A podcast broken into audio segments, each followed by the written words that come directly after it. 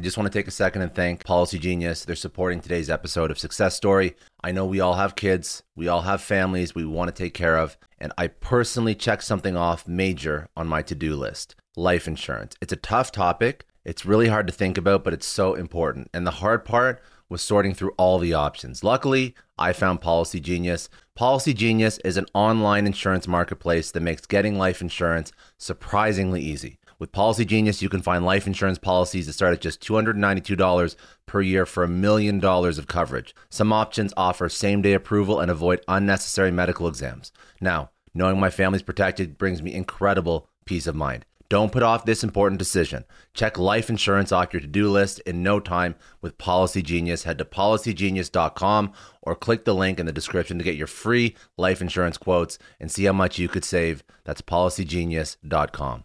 Welcome to Success Story, the most useful podcast in the world. I'm your host, Scott D. Clary. The Success Story podcast is part of the HubSpot Podcast Network and the Blue Wire Podcast Network. The HubSpot Podcast Network has incredible podcasts like My First Million. My First Million is hosted by Sam Parr and Shaan Puri. They feature famous guests. They discuss how companies made their first million and then some. They brainstorm new business ideas based on the hottest trends and opportunities in the marketplace. Here are some of the topics they talk about. If you like any of these, you will love the show. Three profitable business ideas that you should start in 2022, drunk business ideas that could make you millions, asking the founder of Grammarly how he built a $13 billion company, or SaaS companies that anybody can start. If these topics are up your alley, go check out My First Million. Listen to it wherever you listen to your podcasts. Today, my guest is Salim Ismail. He is a serial entrepreneur angel investor, author, speaker, and technology strategist. He is the founding executive director of Singularity University and lead author of Exponential Organizations. In March 2017, he was named to the board of the X Prize Foundation. He has been building disruptive digital companies as a serial entrepreneur since the early 2000s. As a prolific speaker, Salim gives more than 150 talks per year to audiences of all sizes around the world. He has been profiled across a vast array of media outlets, including the New York Times, Bloomberg Business Week, Fortune, Forbes, Wired, Vogue, and the BBC. He is a sought after strategist and a renowned technology entrepreneur who built and sold his company to Google. So today we're going to speak about all the things that Salim speaks on and teaches. We're going to speak about the keys to disruption and innovation. We're going to see why some of the largest organizations have trouble keeping up with some of the most smallest agile organizations and why small disruptive organizations always seem to win. We're going to speak about the immune response to evolution and disruption in organizations, how the world deals with multiple Gutenberg moments at the same time. We're also going to speak about how Salim plans to break and fix the world. We're going to speak about exponential thinking, uh, disrupting government, and the future of civilization and governance. So, an incredible episode. Hope you enjoy. This is Salim Ismail. He is a serial entrepreneur, angel investor, author, speaker, and technology strategist.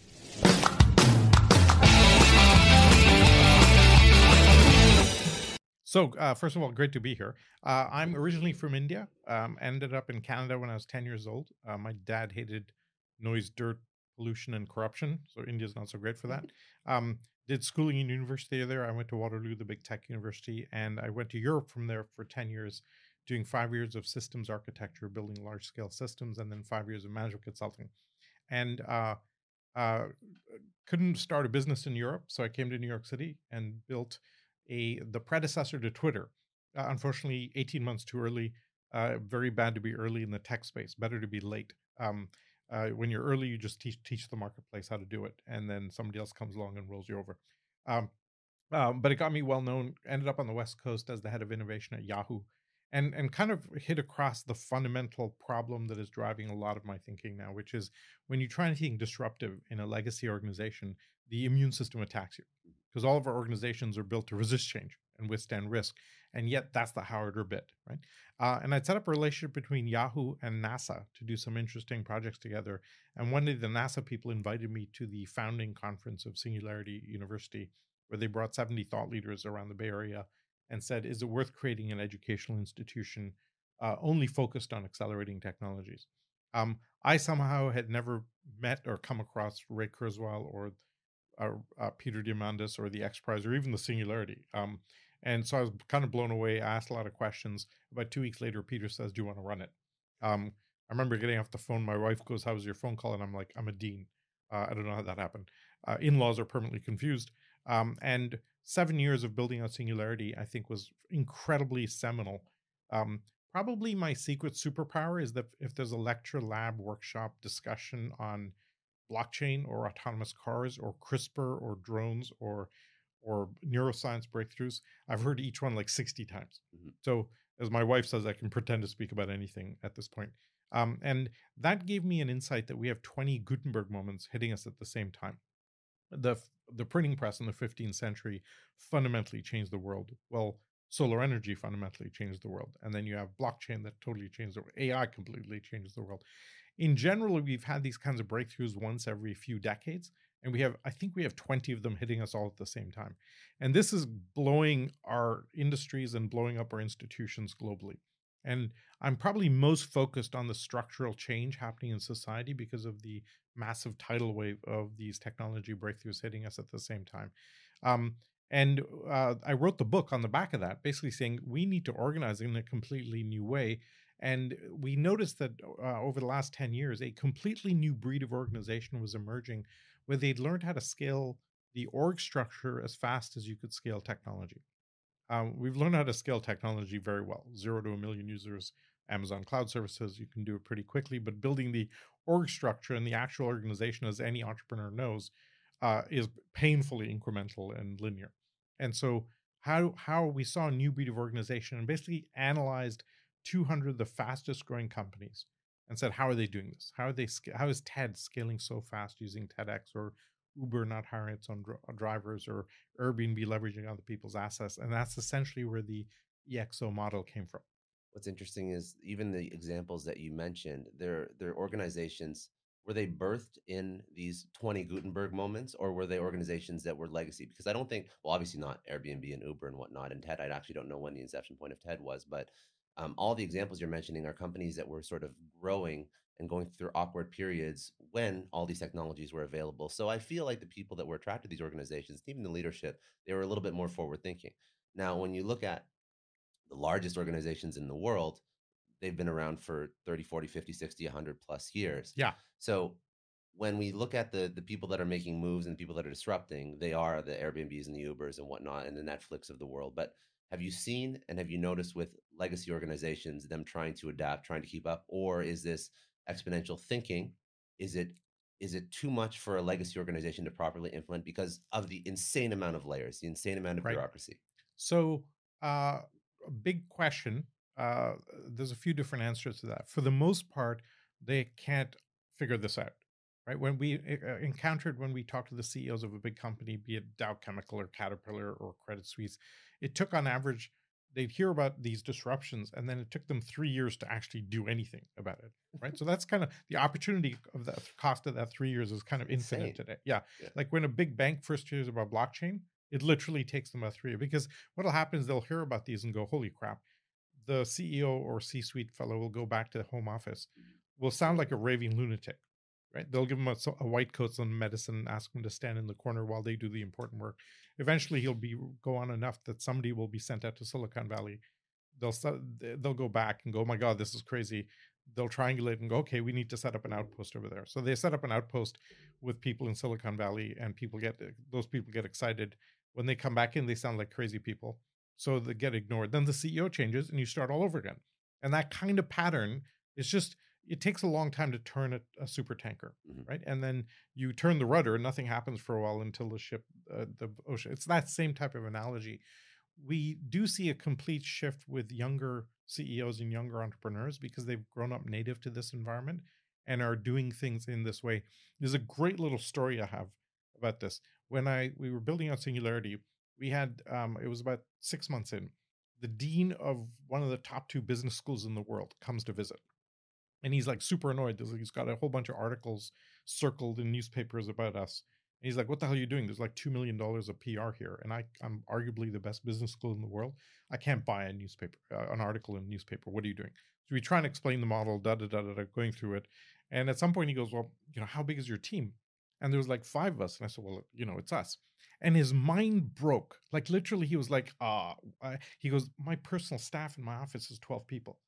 Like you can't build a university with five people. And I'm like, well, we are. Yeah. And there's nothing special we're doing. We're using Google Docs for everything. We're multi- assigning multiple hats to multiple people, just startup style. Yeah. He could not get his head around that. About about 10 minutes later, he goes, Can we can we go outside and play frisbee? And the next two hours, he was just playing frisbee outside. He, we literally broke his mind. And that really struck me. I was like, wait, like that guy's running the biggest business school in the world and cannot get his head around this. What hope is there for any of this?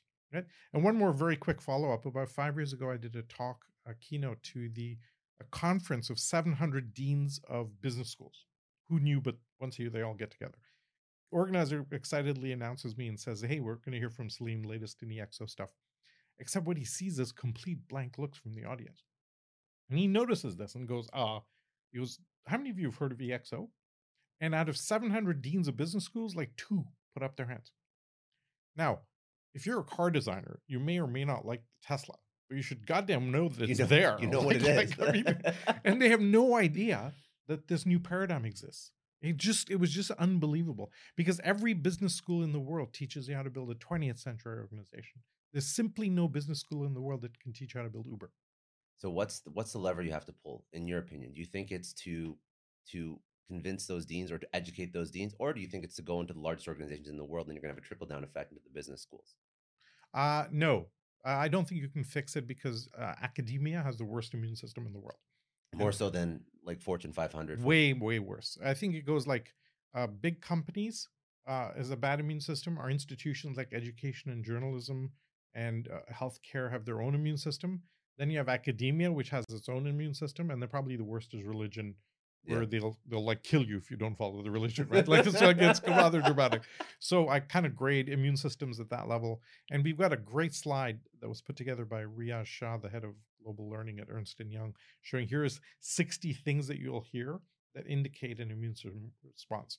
We can't do it; it's not a priority. Uh, we are not set up for this. It'll never work. Uh, all of the normal hundreds of reasons to say no to something. Yeah. Right. And there's ways of beating this, and we found ways that big companies can adapt, but it's very rare to see overall. We're pushing the envelope, and we've got a methodology now to transform big companies. Uh, but most actually don't believe it because they just can't see how you get there.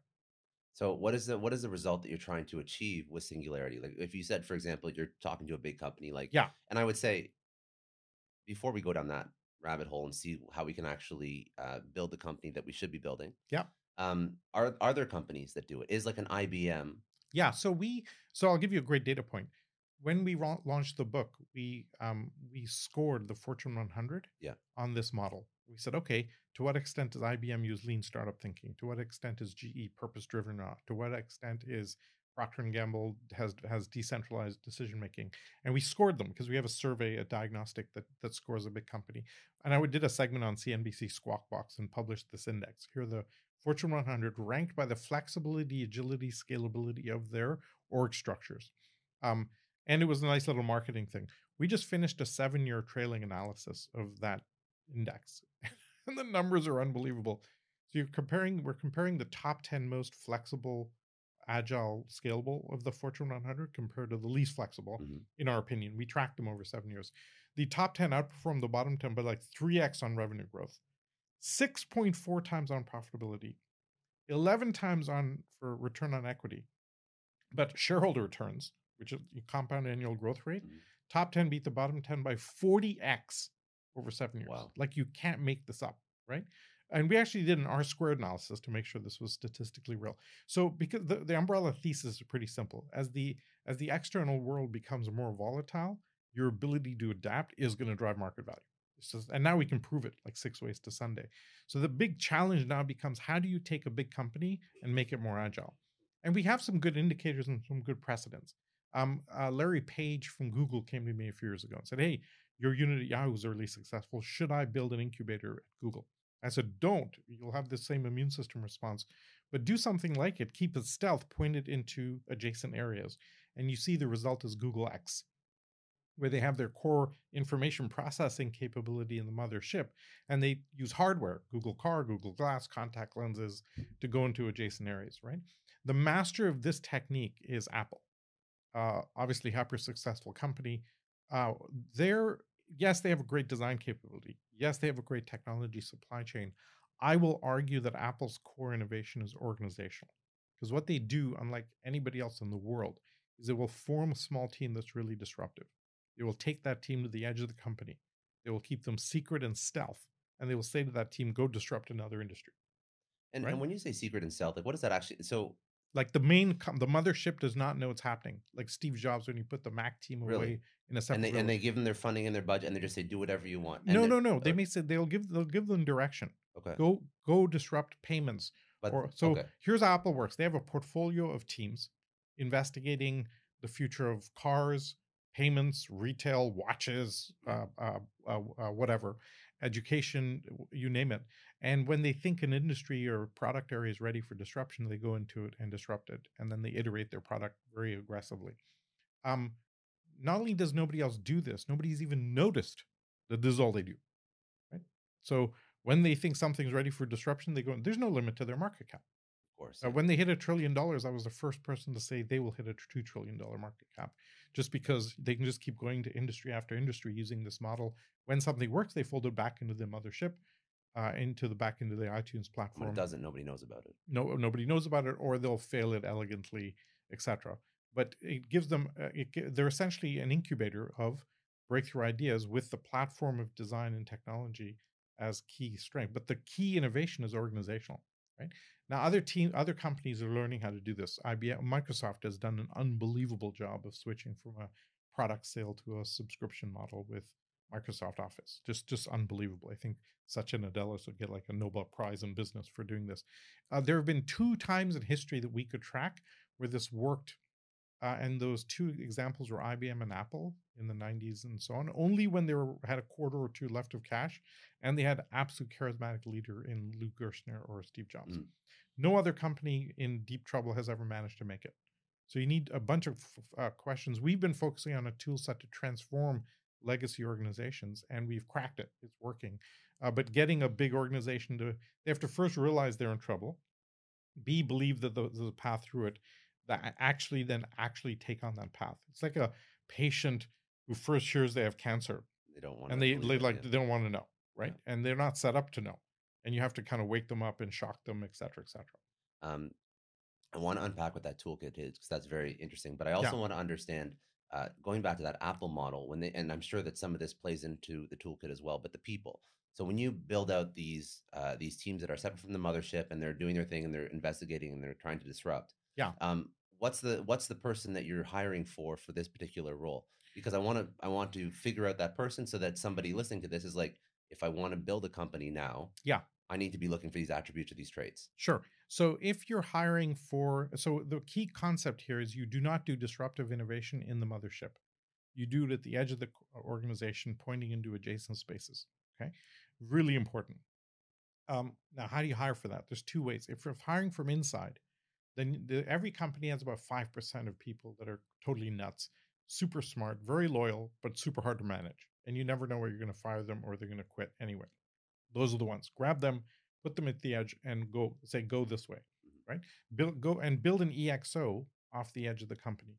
Uh, the best corporate analog we have is Nestle spinning off Nespresso. For about three years, Nestle ran Nespresso as a line of business.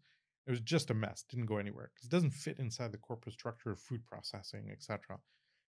Excuse me. You finally set it on the edge, separate, independent, boom, multi-billion dollar line of business, right? And so that's the key formula: is put it at the edge into adjacent spaces. Uh, if you're setting up a new co at the edge, then you ideally want to hire from the outside, because anybody from the inside that has any depth of experience will be useless for the future anyway. You need somebody as young as possible and as crazy as possible.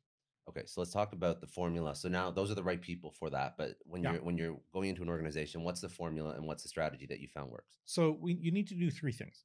Number one is uh, we have come up with a 10 week sprint that we have now open sourced uh, that hacks culture at scale in a legacy organization.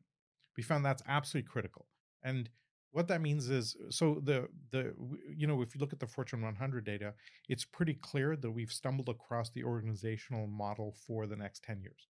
By the end of this decade, every organization in the world be it a big company, a startup, a nonprofit, an impact project, even a government department, will be organized in this way because it's just better. Um, so uh, the number one thing is to uh, hack the mothership and change the culture to be more acceptable of this innovation at the edge like apple has done. So apple's employees know there's crazy stuff happening at the edge Mm. and they're just wait until there's a reveal and they get to know what it is. If you tell them too early they'll instinctively try and fight it okay? Um uh like for example at yahoo one of the challenges i had with my incubator is the company kept publishing what i was doing and all the other teams at Yahoo were like, "Hey, we're doing that. Why does he get to do that?" Da da da da da, and just sets up a horrible internal politics. Have to keep it stealth. Okay. Uh, the second is do disruptive things away from uh, away from the core organization. If uh, incremental innovation is best at the core, disruptive innovation at the edge. And so we've created a 10 week process called an EXO sprint that hacks culture at scale in a big company. We piloted it with Procter and Gamble. Uh, we've now done it 60 times with big companies.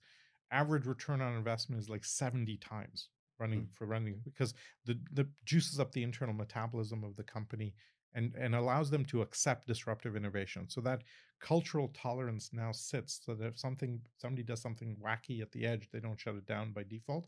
They kind of go, "Wow, that's interesting," and they let that it happen permeates every level of the organization. we found that it does and Yeah. i can describe why it works and how it works if you want um, but we found we found a way of hacking culture at scale in a legacy organization and 60 times in we're pretty good that it's a true cookie cutter process we published a second book called exponential transformation which is literally a handbook on how do you do it how do you form the teams what weekly assignments you give them and it's a 10 week elapsed process and the key metric we found is that we're able to move leadership, culture, management thinking three years ahead in that 10 weeks. Uh, so that's pretty cool. Um, we found that when somebody had a great idea inside a company beforehand, they might get funded five or 10% of the time. After you run this process, they're getting funded 95% of the time because the company culturally knows now that disruptive stuff at the edge needs to be embraced and not shut down. So it, it makes sense to me that um, so I, I'm I'm curious as to how this works because if you move the leadership along, that makes sense. But I feel like in a especially in a Fortune 500, if you've ever worked in one or worked with one, Tons. I mean, um, the the issue is not always the leadership either. No, Like, it's never the it's, it's, it's all the mid market, every- everyone. middle middle level management. yeah, Yeah. who do not want to change. It done something for 30 years. Yes. So I'll tell you how it works, how we do it. What we do is uh, we work in in a, in P&G. We work with a division that was seven thousand people, okay? pretty big division. Yeah, Okay. enormous, yeah. Um, uh, uh, in fact, it was shared services, which is the back end IT provisioning. So that's pretty conservative the Yeah. law, etc. So we the we worked with them, and what we do is we get the top ten percent of senior management into a workshop at the beginning, um, the top two layers of senior management, and we do a singularity style shock and all, blow your mind workshop, which is meant to freak them out. The completely, hey, here's the future, and it's going to mess with you. For example, a huge amount of R and D at P and G goes into what shape should the shampoo bottle be to be attractive to for a potential shopper, or what color should the Pampers box be, right? To be attractive. Well, my wife has a diaper subscription to Amazon and doesn't care about the box anymore. Do you realize this? And you're about to be disrupted around Yeah. this. So the subscription type models are completely disrupting the traditional merchandising model, um, etc. Just on a totally wacky idea, there's a biotech breakthrough where you're going to spray certain bacteria into your armpits and you never need to use soap again because the soap actually takes off a lot of the good bacteria that Yeah. sits on your skin. It's not great for you. So you use the spray and you never need deodorant and you never need soap. Well, that's kind of disruptive. And do you know about this? At least track it, right? Or Soylent, Yeah. uh, which is totally nuts, etc. So we kind of give them that. Then we kind of leave them alone because the legacy management is not set up for the future thinking. What we do is take 25 young leaders, future lieutenants of the business, and they actually do the work. So it's a, kind of a coaching model. And they divide it into four teams. Two teams that sit at the edge of the company going, what crazy idea can we launch to, to blow this company open 10x? The second two teams sit inside the mothership and think about what would I do to uh, change the mothership? Which of the EXO attributes would I implement internally?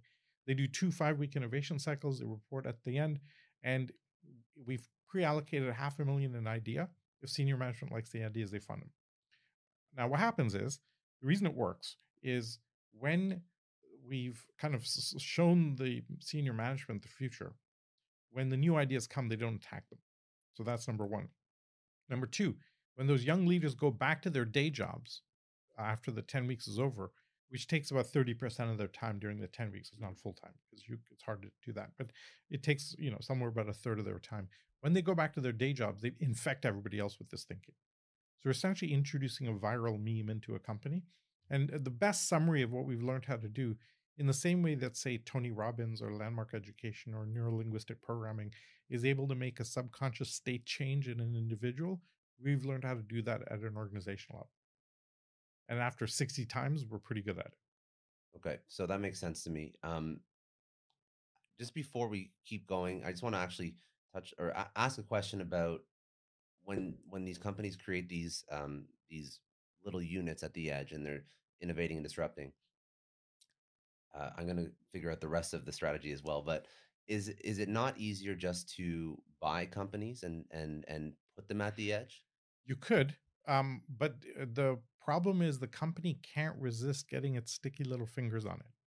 So I've experienced this before too. Of course you So, have. so my last company was acquired by a, a large company, and we were supposed to be one of these disruptive units. yes. And then an enterprise team um, started developing a product that was competing directly with ours trying to take it to market. And we were fighting for resources, and then neither product actually worked out. yeah. So I know a lot of entrepreneurs listen to this show, and NetSuite has been a huge supporter for entrepreneurs, for business owners, because there's one thing that we all know business is about making money and it's about your bottom line. And the less you spend on the nuts and bolts of running your business, the more profits you keep. But these days, everything is costing more supplies, people, shipping. It squeezes your margins. And I've been there, juggling multiple systems for finance, inventory, you name it each with its own costs and its own set of headaches. That's why I made the switch to NetSuite by Oracle. It's changed our company. Think about it. NetSuite is one of the top financial systems out there. It puts your whole business on one platform accounting, finance, the works, one data source for everyone. There's no more mismatched info. And because it's in the cloud, it slashes your IT costs. No more servers, no more updates. Just access NetSuite from anywhere. With one integrated suite, your overhead drops big time. And here's the real win efficiency. Everything's connected in NetSuite. Costs are ridiculous lately. Find a proven way to reduce your expenses and get better performance out of your team. It's a no brainer, and that's what NetSuite offers. Over 37,000 companies have figured this out already. You have to join them. Right now, through to April 15th, NetSuite's got an incredible, flexible financing plan. Check it out and see the savings yourself at netsuite.com slash Scott Clary. That's netsuite.com slash Scott Clary. Hiring as a small business owner is a major pain. That's why LinkedIn is supporting today's episode. You need people with the right skills and experience, but finding them can take forever. It is incredibly frustrating to keep seeing candidates who just aren't a good fit, and that's why LinkedIn Jobs has been a game changer. Let me tell you a little story. We needed to hire a graphic designer, somebody with specific tech and software knowledge and the ability to truly understand our brand. And I started with all the usual job boards, and it's the same old story tons of irrelevant applications. No one's really matching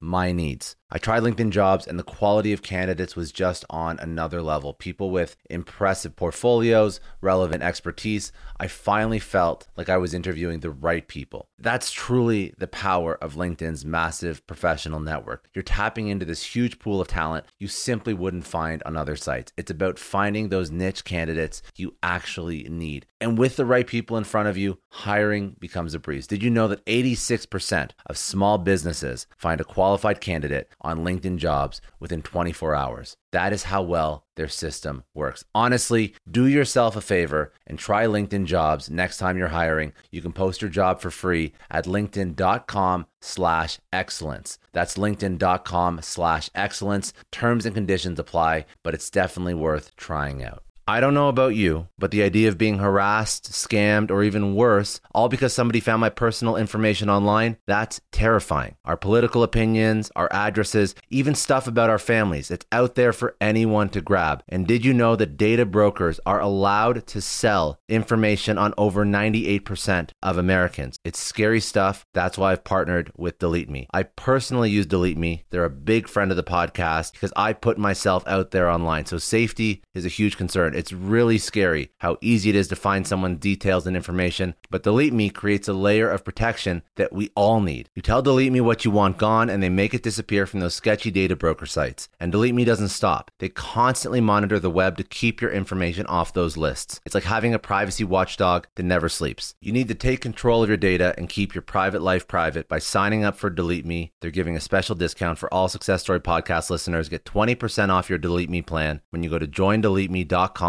slash success and use promo code success at checkout. The only way to get 20% off is to go to joindeleteme.com slash success and enter code success at checkout. J-O-I-N-D-E-L-E-T-E-M-E dot com slash success. Hey everyone, I just want to take a second and thank the sponsor of today's episode, Heaven Hill Bottled and Bond Bourbon. Now, I don't have a lot of liquor sponsors on this show. Heaven Hill Bottled in Bond is actually one of my favorites. I've drank it for a few years now, and this is why we actually decided to work together. Heaven Hill Distillery, family owned since 1935, is a great entrepreneur story too. So there's five brothers. They filled their first whiskey barrels back in 1935, and their legacy still lives on today. Heaven Hill Bottled in Bond is aged over seven years. That's three more than required by the Bottled in Bond Act of 1897. This means the best quality, the best purity, and the best consistency. This is not just average bourbon. It's the winner of the double gold medals at multiple 2023 World Spirits competitions, and they've won the very prestigious Triple Still Award. It's a very big deal in the liquor and bourbon world.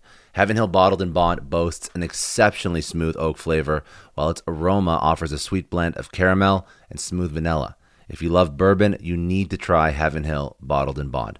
Available nationally, look for a bottle at your local store. Heaven Hill reminds you to think wisely, drink wisely. Think back to your last few days in the office. Did any of them leave you feeling really accomplished? Not the kind of day where you're running around like crazy, but where you've made real progress on something that matters. Because being busy doesn't always mean being productive, and I bet you we've all been there.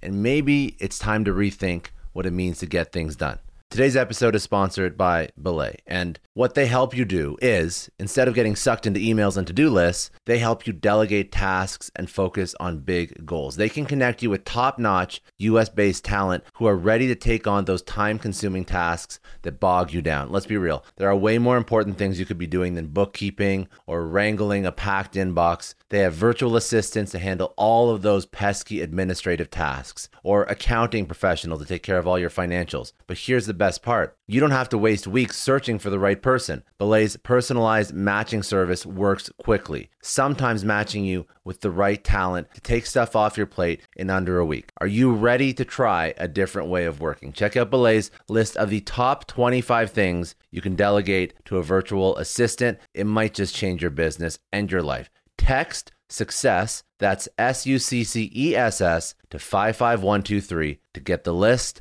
and to start transforming your to-do list with Belay. Uh, I, it's so interesting because I've seen a lot of companies try and acquire and like create these little innovation labs within their own Yeah. organizations, but I- I've seen firsthand, I've experienced it not working because of everything you just mentioned. it it never ever ever ever ever ever works i've i've never seen disruptive innovation occur in the in the mothership coca-cola a few years ago did something really amazing they said we're going to do disruptive innovation transparently in the mother organization i was like wow that's super courageous. That failed miserably but at least they tried Mhm. right? The only way i've seen it work is is the apple model. Put it take your crazy people to the edge keep them stealth. Tell the rest of the company we're not telling you what's out there but when we disrupt when we launch it it's going to be really freaking cool Yeah. right? And then launch it off the edge. So that requires a different form of leadership than all this. The, the, um the consensus driven leadership that exists in both most big companies doesn't apply to this model so you have to operate in a totally different way and a large company here's the simple reason why every large organization in the world is geared for efficiency and optimized for um, predictability they want to deliver the same bar of soap in a million locations if you're Unilever. And when you come in from the side, it's like a Roman army marching along in a phalanx formation with shields and spears Yeah. chunking along. You come in from the side, it doesn't matter how nice you are, you're going to get speared. Yeah, Right. yeah. And and what you experienced is you bring in this different animal, and the company can handle it. And I can give a couple of great little anecdotes because I I've seen this before in telcos and banks and stuff. But I joined Yahoo, and um, I, I extracted five promises from Jerry Yang and senior management to join. I want to be offsite. I want to be able to go off brand. I want to be free of HR and legal rules. I want to be able to build on my own technology stack, not bound by the corporate stuff. Ruby on Rails, we should be building because we're trying to be a startup type structure. And the last one was I want to be able to give equity in an idea to somebody who had a great idea. Otherwise, they could just do a startup, especially in Silicon Valley. We got all sign off on all of these. Within two months, all five shredded beyond any possible recognition that they ever existed. I go to these the the HR people and I go, hey, I want to give stock options to somebody has a great idea. And they're like, we can't do that. We're a public company with a regulated stock option plan. No freaking way. I'm like, but I got sign up from Jerry Yang. And they go, yeah, you tell Jerry to come down and run the stock option plan and deal with the regulators. No, we're not doing it. I'm like, uh, yeah. and like, there's literally rippled across all of these and it was gone. Um, uh, my favorite one was about, uh, I did get a separate office away from the mothership, but about, I'm sitting in the empty office with my developers and about uh, a couple of days in, the doorbell rings. Um, go outside. There's a huge furniture truck, and and the guys, I'm here to deliver the furniture. I'm like, what for? We didn't order any. He goes, I'm from facilities, and I'm here to deliver the furniture. We open up the back, and it's literally full of cubicles and oh corporate oh colored God. couches. It's like yeah. Dilbert hell. And my guys are like, uh, the hell with that. If that comes in, we're out of here. Yeah. We want ping pong table and foosballs and beanbags. Not right? this shit. Yeah. yeah. so so the guy's like, hey, my KPI is to deliver and furnish a new office within 48 hours of it opening, and I'm coming in. Yeah. I'm like, uh, uh, so I'm like, okay, hold on a second. I, am on the phone with his boss and his boss's boss. I'm on the phone with my boss and my boss. It takes half a day. Finally, I'm able to get rid of the guy who's grumbling. He doesn't want his bonus dinged because yeah. he actually did show up, etc., etc. And I'm like, phew, that was like, you know, t- close. But we managed to get rid of him. My guys didn't quit in protest and all, all good. But it shows you. It and you, shows you. What, you you know what this is like. Every yeah. everybody in a big company knows this story a thousand times over. Okay, here's the crazy part. Two weeks later, doorbell rings. Same guy, same truck, same furniture. And I'm like, dude, I thought we went through this. He goes, yeah, except my manager changed. Notice you didn't have the tick box, and I'm now ordered to bring the furniture, and I have to start all over again. Right. Now, what's key here? What's really key here is he's not being a bad guy. No. He's just doing what his KPIs and his job description, uh, the efficiency of the company operating on a certain metabolism is geared to do that thing. When you try and do something radically different, it can't cope. It just can't cope. It'll spit it out. And so either one of two th- things happens with a disruptive idea in a big company. Either it gets diluted so much that all the disruptive elements are gone and you can't, it's vanilla and, and mother mother's milk at that point, and up applehood and mother pie and it's just part of the big company or it gets spit out and rejected and you lose the either way one of the two things happens large organizations cannot handle this governments handle it even worse right institutions have it handle it even worse and this is the nature of the world that we have to solve if we don't solve that we're we are going to break the world why do you think we're going to break the world what does that mean well all the institutions by which we run the world were set up in the Middle Ages. Understood. Right. Okay. E.O. Wilson, the noted biologist, said um, we are we have Paleolithic emotions, we have medieval institutions, and we have godlike technology. And there's a big impedance mismatch between those three. Of course. Uh, a simple example is uh, you education was set up a few hundred years ago, designed to take a young child, train them through the early 20s to be ready for the existing job market. Well, the world is changing so fast. We have no idea what a job looks like in five years.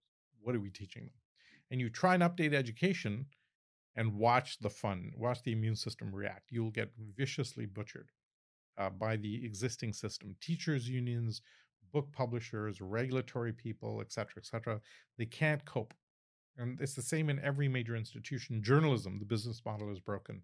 Democracy is even breaking because the metabolism of a democracy was set up at a time when information moved really slowly and was very scarce. If you were in Washington, D.C., you had no idea what was happening in California.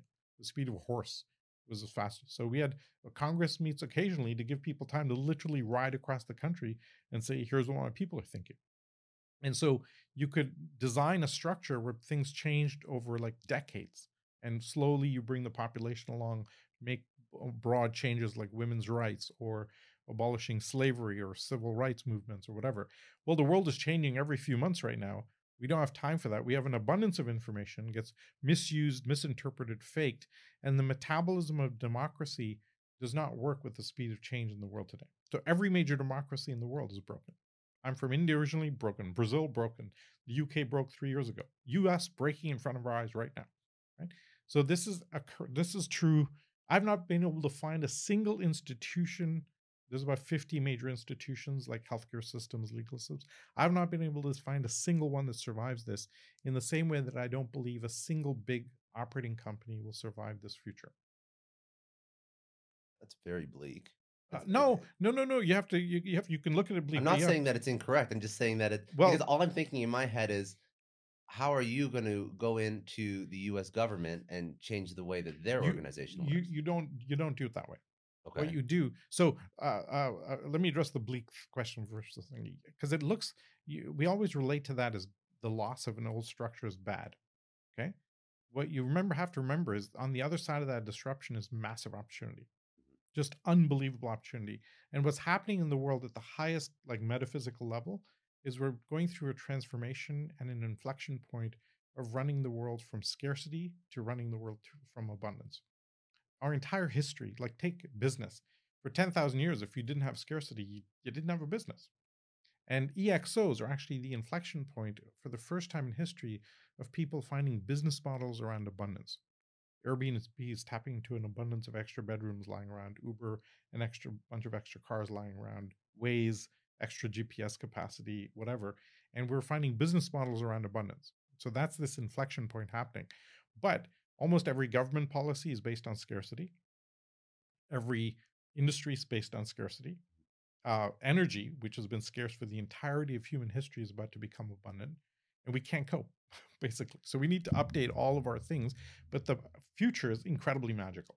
We just have to figure out how to get there. Um, so let's talk about the last two last two uh, levers that you pull in organizations because yeah. we talked about the culture and then I think that was like the main that was the first piece. Yeah, so there's three pieces you yeah. do to for to transfer. Number one, we offer free training on the EXO model yeah. called EXO Foundations. We we basically say to the companies, have all your employees go through this two, three hour video training and that gives lays the vocabulary down. Okay. Number two, run a sprint to change the culture and allow disruptive innovation to occur culturally in the organization. That's number two. And the third is you take your crazy people to the edge and spin off crazy ideas off the edge. Those three, uh, done in in sequence, will solve the big company and turn the metabolism around. And as I said, we've done it 60 times. We've now got a very and tried and true so, pattern. So talk to me about all these Gutenberg moments and all the technology that we're seeing. So where does that play into what you're doing with organizations? That's the that's the trigger point that's driving this disruption. Okay, so just take let's use autonomous cars. Google comes out with the autonomous car in 2008. Um, and the entire car industry looks at that and says, ah, cute research project. Yeah. It's like $200,000 a car for all the sensors and GPS and LiDAR and radar and all that stuff. No way you're commercializing that. Two years later, it's $100,000 a car. Two years later, it's $50,000 a car because it's dropping exponentially. And the entire car industry still goes, ah, 50K, who's going to spend 50K for all the sensors? Then it drops from 50 to 25 to 12 to 6 to 3. It is now below $1,000 a car for all of the sensors to do an autonomous car. And now everybody's freaking out, right? The ones that jumped on it early, Waymo, Elon Musk, are way, way, way ahead of the market now to a extent that it's going to be very hard for the market to catch up. That's the that's the uh, that's happening in industry after industry, be it healthcare, be it education, be it whatever. Education systems, all our universities or education systems are push based. Get a bunch of kids in a classroom, try and cram algebra into them. Right? They're mostly thinking about lunch. Uh, just the simplest idea: how much of your university degree did you really work use when you got into the workplace? And the answer is like near zero. Okay, what we're moving to subconsciously without realizing it is a pull based learning model. When you take on a new job or a role, you pull down the ta- uh, skills needed to run that uh, function and do that function. And that's how we'll be running the world going forward. Well, that's very different from our old push based systems. And how do we deal with that? So, those are the kinds of tensions that are occurring in this massive inflection point. The 20 Gutenberg moments are the are the tsunami that's washing away these old structures and forcing us to do things in a new way. Um, okay, so then I, I then I want to go back to the point you made about there's huge opportunity. Yes. So what does that opportunity look like? Because when I when you originally said we're going to break things or things are breaking, democracy is breaking, and you look at all the other uh, all the other countries in the world where democracy has broke to some extent. Yeah. I don't see today in 2022 a net positive because of that. Yet. So what? So how do we? Yeah, okay, so got that. So so let's follow the model. Yeah. Existing system, uh, you it's starting to break, and then you see uh, an innovation at the edge. Okay. What happens? You don't try and bring the innovation into the middle. You let that become the new gravity center over time. Let me give you an example. Our monetary systems are breaking. The reason is we created a debt-based structure. We floated off the gold standard in the 70s, and we grew the economy with debt. Okay. Um, and that structure for, didn't realize that technology was deflationary because up to the entire history of humanity, advanced technologies cost more. So you could grow the economy with a debt-based environment. Well, since Moore's law showed up, uh, advanced technologies cost less because you apply computation and become solar panels become cheaper. Your TV is is twice as functional. A year later, your MacBook is twice as functional, and that blows the the debt-based monetary system. Now the only option is to print more money to keep up. That increases the debt. So now you're in a spiral. Yeah. Okay. How do you break that? You can't break it from inside the system. Uh, uh, right at the 2009 crisis, Bitcoin appears. Bitcoin is the innovation at the edge that operates a true uh, regulatory free uh, monetary system that's deflationary. Okay. Uh, and nobody can hack it, nobody can control it. Now, people will try, they can't, etc. Jeff Booth, who's for me the the chief economist of the abundance age, um, uh, uh, head, head of YPO Vancouver, Yeah. wrote this book called The Price of Tomorrow. And he said, What Bitcoin gives you is money velocity without debt. All our economies and monetary systems gave you money velocity by increasing debt. And now we have money velocity without debt. And that's the new model. We'll shift to that over time. It's inevitable. Now, you you can go elegantly, you can go kicking and screaming, but you will go because the existing system can't sustain.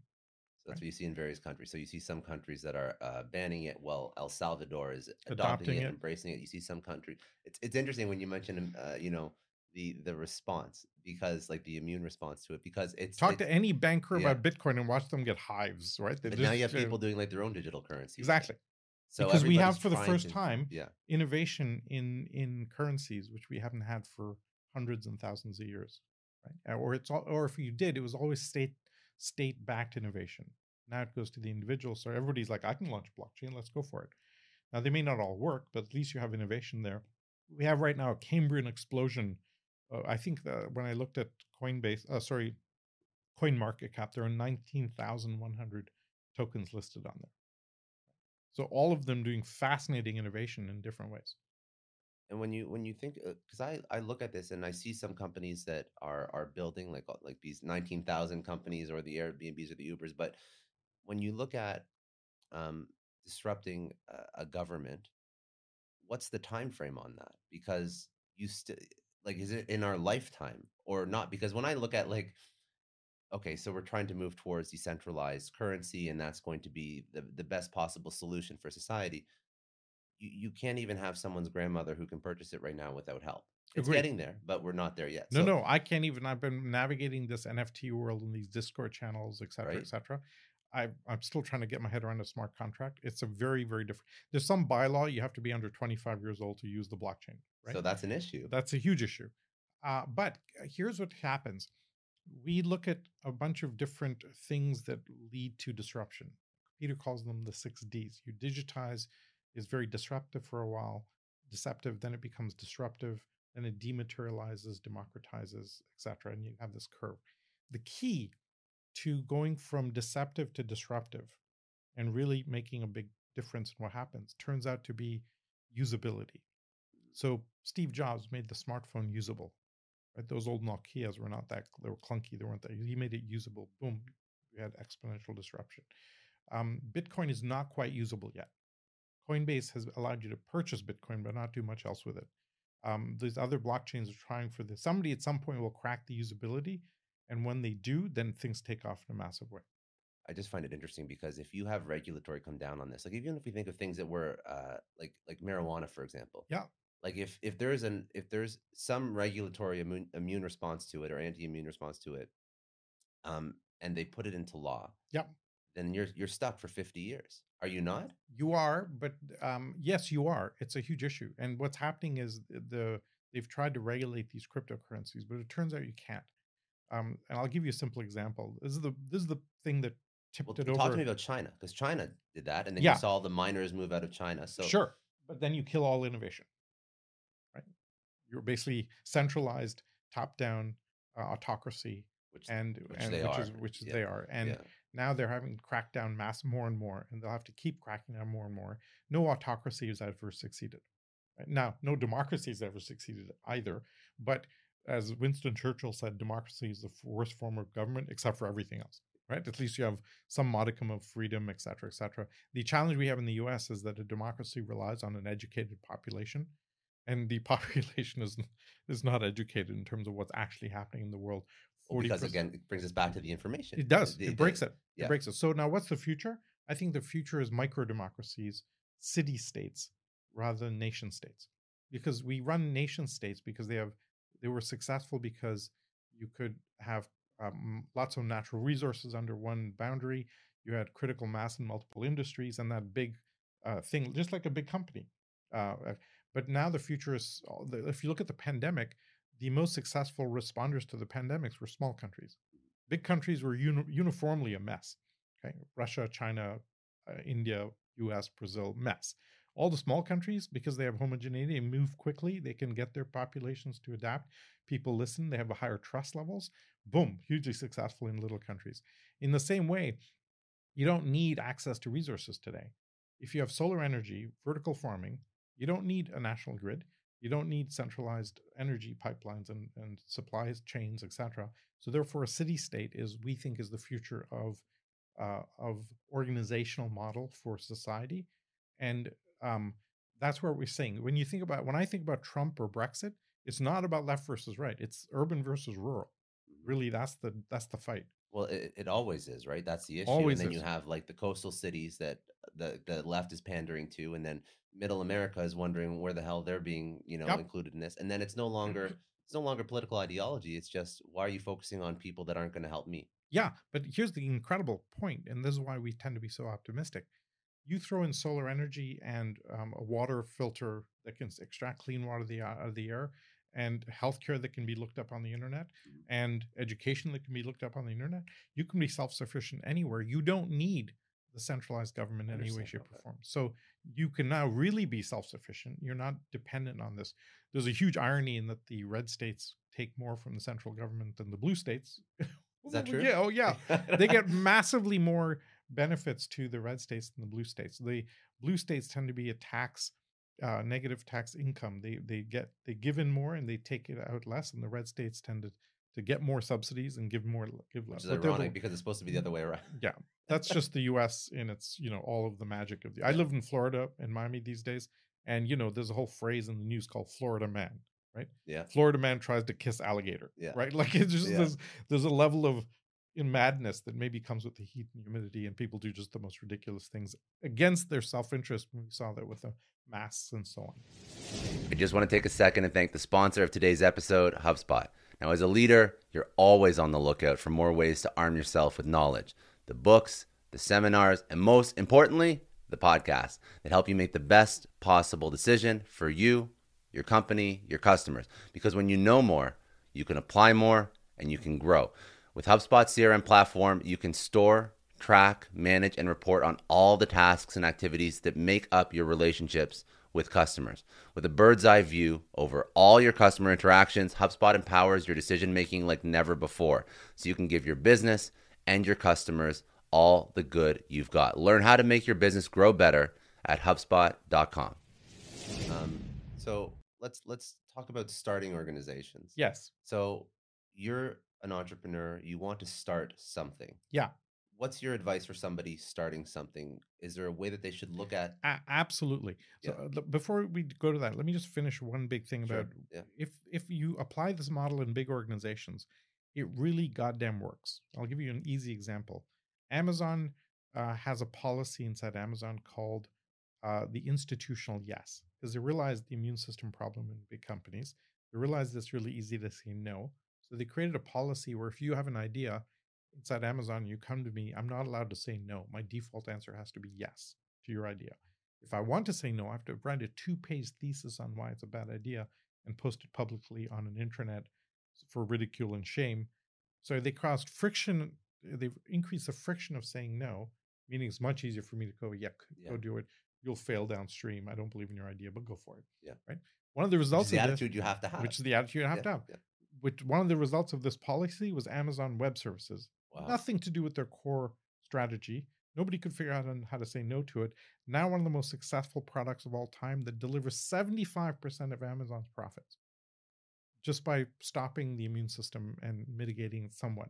I'll give you one last example that's very powerful in the corporate world. Marriott Hotels is worth about $50 billion today. If Marriott had launched TripAdvisor, Booking.com, Airbnb, their market cap would be $250 billion, 5x higher.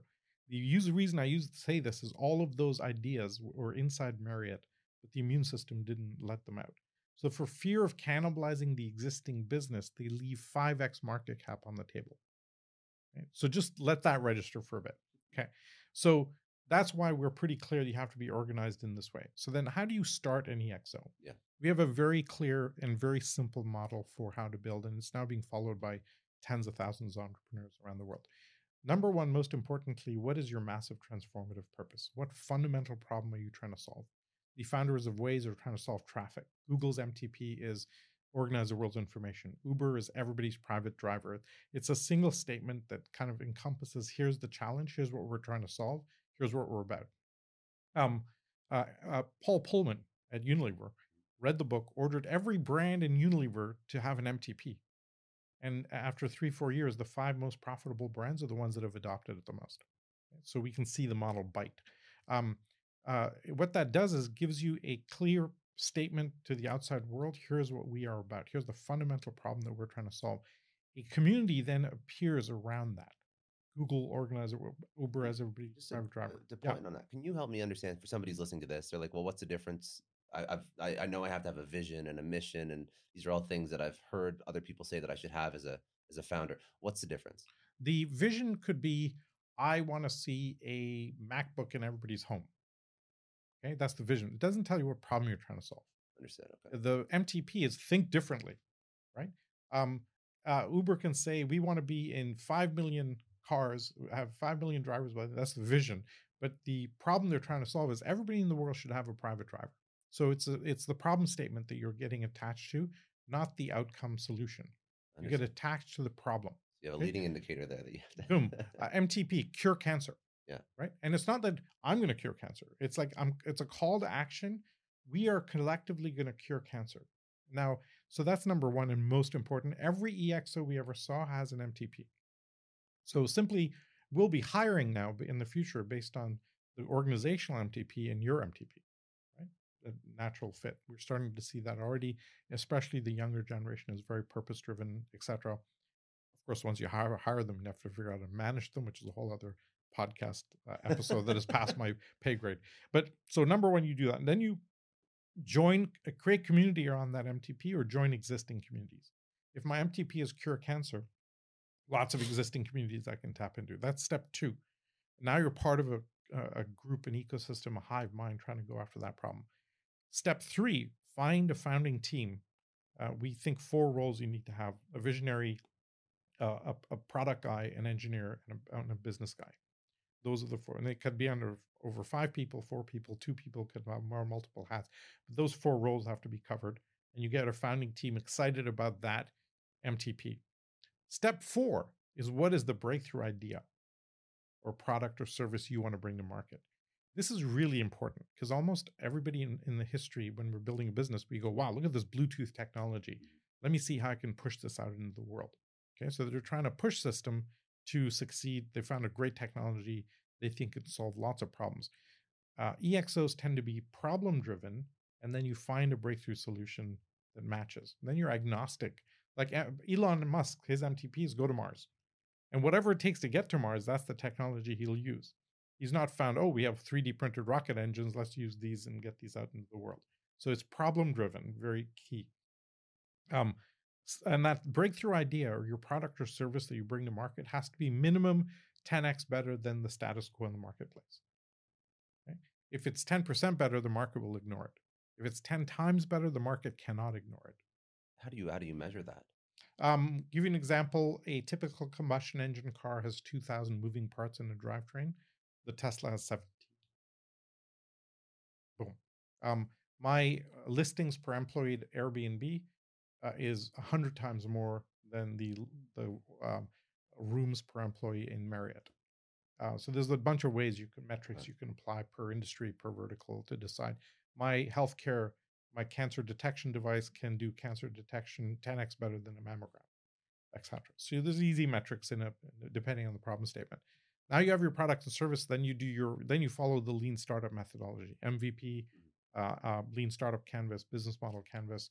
Once you've got that going and you're iterating, then you add in the other EXO attributes, dashboards, OKRs, uh, lean startup thinking, um, decentralized org structures, eventually leading to DAOs, um, et cetera, et cetera. Build uh, algorithms into the product, et cetera, and you finish the tick list, and then you keep running that that and, model. and like the most the most critical thing in a startup which is finding that pmf is so much easier now because you haven't tied yourself to that one product Exactly. that one product that you think is a good idea That's right. you're just trying to solve the problem You want to solve the problem.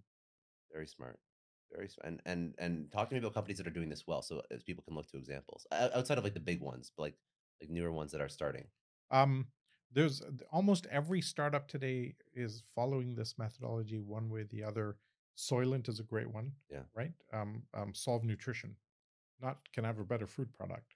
Uh, solve nutrition in some way, shape, or form. Uh, there's the, the easy. TED is a good one. Let, let me use TED as a little case study. I'll give you two case studies. Yeah. TED is uh, when uh, TED has been around for a while. Thousand people a year are going to Monterey in California. Chris Anderson takes it over. He does three things: establishes an MTP, ideas worth spreading. Right. Then he gives all puts all the TED talks on YouTube for free, leveraging rich media. Um, then he allows anybody in the TED community to go create a TEDx event. And boom, in 10 years, he's created a global media brand. Uh, nobody's ever created a global media brand uh, that fast before. And his cost of doing this was near zero. So you can take an established environment, blow it open to a global level at near zero cost. So that's a good example of an EXO. Okay. I'll give you a slightly more newer model. There's a if you if I ask you used cars, how would you disrupt the used car market? Um, it's not that obvious. You might have a better app. Maybe I can deliver the cars to somebody. Maybe I insure the car that it's give a better warranty so people have used cars. You have Carvana and a few other models that are popping up. Okay. Chinese company called Guazi says, okay, we're going to attack the used car market. They show up at somebody who wants to sell a car. They take 250 data points, photo, video, audio. They have an audio of the engine. A machine learning algorithm listens to the engine perturbations and is able to detect if there's any issues with the engine by the sound. Pretty easy. Over millions of engines sounds, they can figure that out pretty quickly. And it gives them a real time on the spot price of that what they what the engine thinks the AI thinks the car is worth. If it's worth ten thousand dollars, I offer you nine thousand dollars, ten percent less, and I will go beef it up and try and settle for eleven thousand dollars. Okay, that's it. That's their model. Um, but that real time pricing is very attractive to the seller. The buyer also knows that they've got this. They've done all the research and, and due diligence, and they're not the margin's not that higher. They're not trying to sell fifty percent more. Yeah. They're ten percent more. Uh, so the buyer goes, I have good confidence in this. The company's seven years old. They've captured 80% of the used car market in China. wow Two, 2 million cars a month. Okay.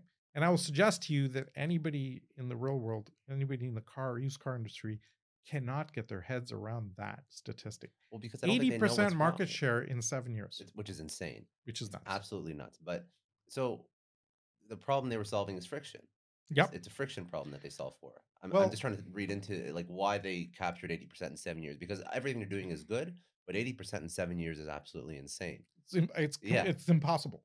Yeah. right? People will say you're nuts. You're never going to do that. This is an enormous challenge with EXOs because you get outcomes that people literally can't believe.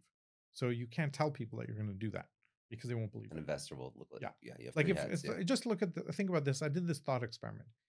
Chris Anderson, if you would launch TEDx in a traditional way, you'd say, all right, we're going to do four TEDx events this month. The next month, we're going to do four more. We'll do eight. Following month, we'll do four more. We'll do 12. Maybe the following quarter, we'll do 20, and then 30 a month, then 50 a month. That's already crazy. 50 TEDx events a month, 100 a month, 200 a month. Okay, over a period of three, four years, we'll get to maybe a thousand TEDx incredibly events expensive to do a month, this. yeah. etc. Now, who's Yeah. going to do all this? Who's going to set it all up, etc.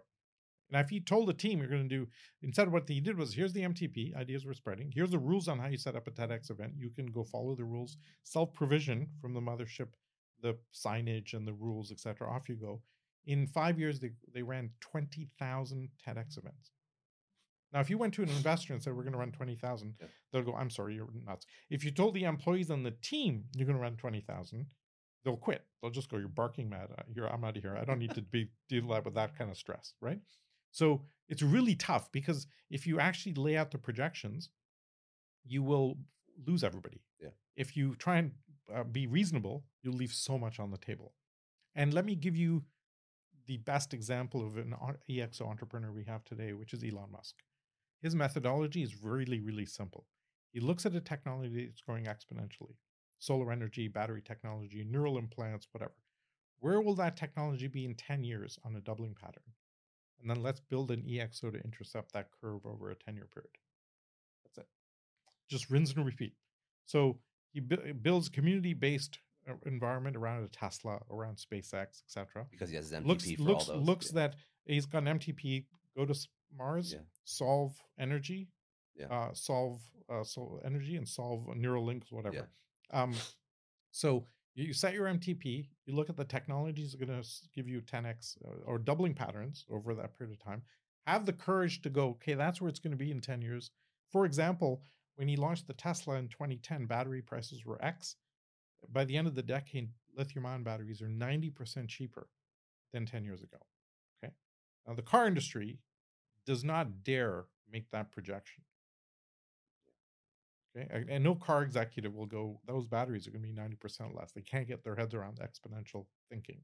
So, entrepreneurs today have all the advantages, big companies have all the disadvantages.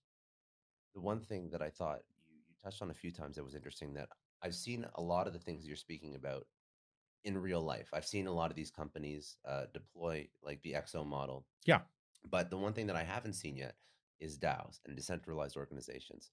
So that's a very interesting. Uh, it's a very interesting idea. Yes. How does it work in practical? Because even even Elons of the world are not DAOs. Yes. So uh, DAOs are non trivial. It's like a big co op running on a blockchain. And co ops have governance issues, right? The challenge with DAOs, the, the benefit is you can scale very, very fast. People, you set a set of rules. Uh, TEDx is essentially a DAO type structure. Somebody can self select, agree to a set of rules, come in, take the kit, go build an e- go build a TEDx event on their own with very Uh, little is that permission not just a franchise though? you could call it a franchise. A franchise, is an old model of doing this, um, and the DAO is similar. Uh, blockchain-based smart contracts Yeah. govern the do the governance, etc. The challenges with DAOs are are exclusively have to do with governance. Nobody's ever seen uh, those, um, Austin Hill, who runs Blockstream, actually told said it well for me. He said, think about a public company annual shareholders meeting. Yeah. With little grandmothers waving their shares around, going, "What the hell are you doing?" And it's like it's it's a shit show. Excuse Yeah. my language. And now scale that to internet scale, Yeah. and that's a DAO governance. Right. So that Very, that very me challenging, Very scary very when you're trying to you're trying So to actually build something. What you have to do is slowly migrate your community and do governance over time and bring them along with the journey so they you build more and more governance into the community. And uh, so we are building with the exo basically a decentralized mckinsey's where people can do consulting on the exo model. They self provision on training. They can go apply those tools to their local companies. We now have 17,000 consultants in 130 countries. You're starting to apply this. and we're yeah, Yeah. so now we've we've been steadily moving for four years to try and become a DAO, and it's taken us four years to get the community voting, the um, governance. Somebody does we have a bad actor in the community. What do we do with him? Yeah. it's not good for us to say we look like the bad guy if we say the community should vote. What should we do with that person who's creating a competitive Also thing? because they're not used to it. they're not used to it. yeah. It takes a long time to use. So you Yeah. have to train them uh, into getting involved. You have to figure out the right how many people should be on the governance committee to decide that. It's really, really it's going to take us a long time to work out the governance models for DAOs. It's it's a non-trivial. Right now we've got the burst of irrational enthusiasm. Oh my god, everything great in the world would be DAOs, and it's like the peak of the hype Gartner hype cycle, right? Uh, we'll go through the the chaos of the the un, uh, crazy expectations, and people go, "Oh my god, this will never work," and then it'll just start happening as all technologies go through. But we're right now at the peak of hype cycle of DAOs. Um, with everything that you've worked on with EXO, with Singularity, what are the problems that you're trying to solve right now? So, what are you most focused on right now that you're concerned about that's keeping you up at night that you're seeing in organizations, or or or is it just is it just the uh, you've just kept building out Singularity, you've kept deploying this in companies, and you're just trying to scale that effort up? No, we've successfully applied EXO now in thousands of companies around the world and people are you know it works and, and it's yeah, deployed well. It, and, it, yeah. It's working and people are taking up the model. Uh, for example, the Minister of Oceans in Mauritius called me up a couple years ago and says, "Hey, I run my ministry on your book." I'm like, "Wow, that's you know Very like cool. pretty thing nuts." Yeah. So we're we're starting to see the model bite in kind of all sorts of fascinating and unexpected places, and the model is it's just because it's better. Yeah. And and we and importantly, we didn't invent this, right? We analyzed 200 companies of the fastest growing company and just tagged what they were doing and created like a tick list for people. So there's no massive innovation. We just brought all of the attributes people are using into one place so they can and given some prescriptive path as to how to apply these ideas and people are following that model. So uh, so that's off to the races. What I'm fascinated by and most passionate about now is how do we transform society? Because we have to move society go small. from well, you, MTP, you have to go Yeah, big, right? uh, and so my my MTP is to transform civilization. Um, and it actually came from something my dad said. Um, I do this late night talk on metaphysics, philosophy, and the meaning of life. It's what I'm known for at Singularity. I did it for every class. Every year we do this because you come across all these technologies and you really ask the big questions: synthetic biology, robotics, AI. What does it mean to be human? When I have a pig's heart inside me and all my organs are my my brain and memory are in my smartphone etc. Right? At what point am I non-human, human? What is the purpose of life? What's the future of longevity?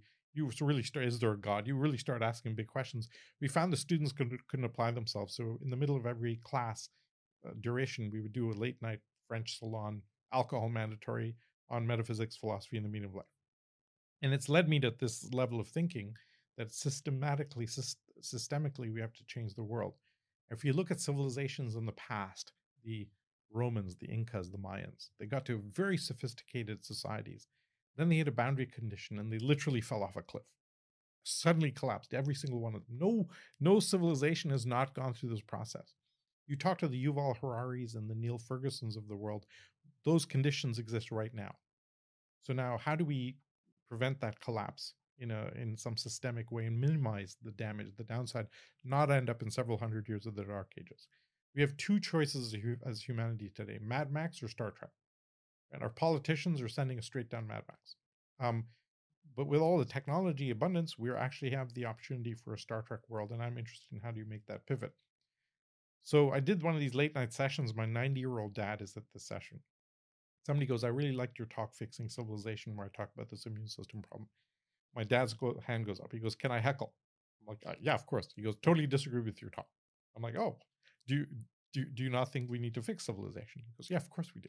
But that's not the problem. The problem is not the fixing part. The problem is the civilization part. I was like, What do you mean? He goes, and he goes, We have not civilized the world. We've materialized the world. Now we have to do the work to civilize the world. And it's like wisdom of the elders, kaboom, right? And the whole audience, well, yep, yep, that's it. Lo- I lost all credibility. and I was like, wow, he's right. We actually still have, you look at the political discourse in the world today, or in the US, or in England, or in the Russia Ukraine war. Um, we are not, we are apes with more and more tools. We're apes with nuclear weapons. Yeah. We actually have to do the work now, civilizing, civilizing ourselves. And I think uh, it starts with um, this immune system problem. We get used to a particular pattern and we have to undo the old thinking and apply new thinking to embrace abundance of energy. Just that changes the world so fundamentally that none of our existing systems, institutions, business structures can deal with that simple fact. So we have to come up with new models, which is essentially how we think about this. The really great part is that Clay Christensen, with Innovator's Dilemma, identified and created a, a valid theory for disruptive change and disruptive innovation. We've now developed a tool set for applying disruptive change prescriptively. So we can do that in companies first, which is the easy part.